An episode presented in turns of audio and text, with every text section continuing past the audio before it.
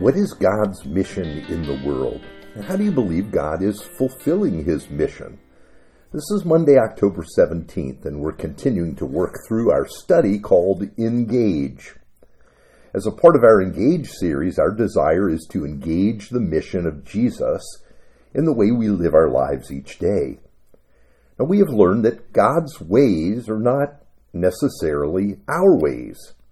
We think in terms of large movements, using power and control, and we've learned how God works through small things, as we saw last week. Now, this week we take the next step in understanding God's way of bringing life to our world. Here's our scripture text for today Genesis chapter 12, verse 1 to 3.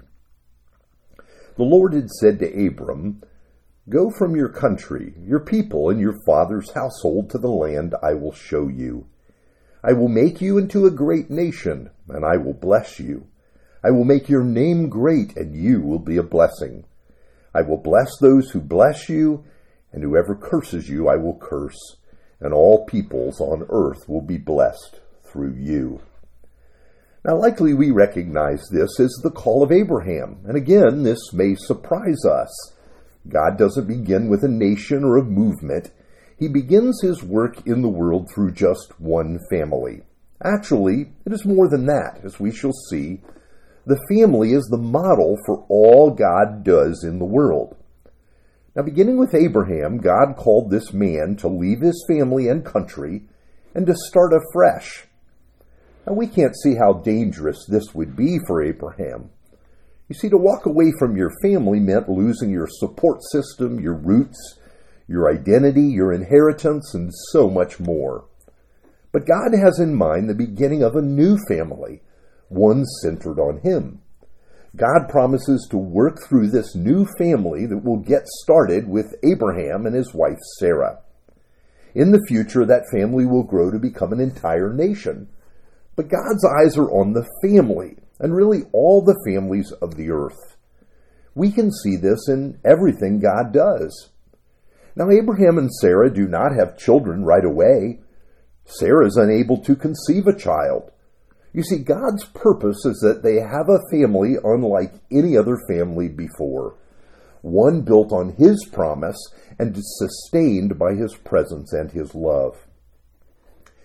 Growing up, one of the popular TV shows was the adaptation of Laura, Lauren Ingalls Wilder's book entitled Little House on the Prairie. Her book of fiction actually has a basis in her own life. Her family moved for a time to land near a, a town called Independence, Kansas. In her book, the father builds a small cabin for the family, and they begin to farm a plot of land provided to them. But it was also here, on their small piece of land, where as a family they face and learn life together. Here you see the bonds of family grow. Here the family members experience grace and forgiveness, hope, and disappointment.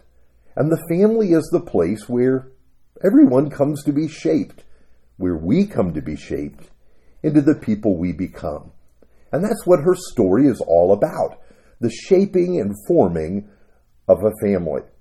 Now, yes, there is growth and life that comes later on, for sure, but the die is cast here in the family.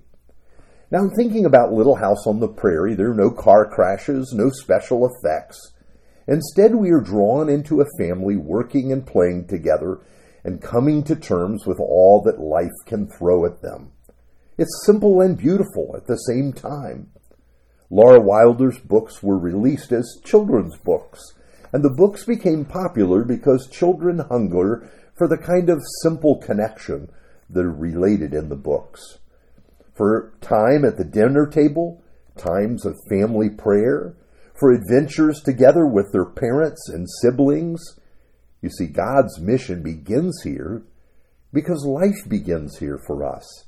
Yes, this is where we learn life we learn who we are, what life is all about, and we also learn how life is to be lived. It makes sense.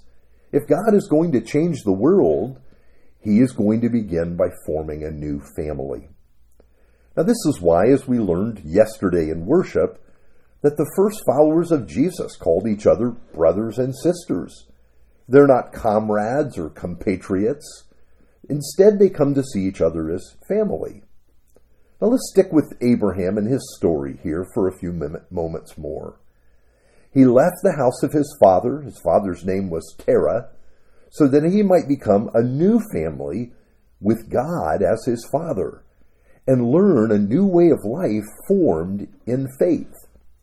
As a result, Abraham was forced to find his identity, his security, his inheritance, and his future in God. You see, God didn't take Abraham out of the real world. No, this change of focus in Abraham's life required faith and trust and a dependence on God in the real world. You would say that this is a means of adopting a new way of life entirely. And this is what happens in our families when we come to see our family as the location of the mission of God. It's not just that we value our family, but God comes to direct our family toward Him, toward serving Him and honoring Him in all things. Let's pray together. God, you are our Father and we are your children. Teach us your ways as we raise our children and support the families that surround us. Reveal to us the power of investing in them Thank you that in Jesus you build a new family and you call us to serve one another in love. We pray in your name. Amen.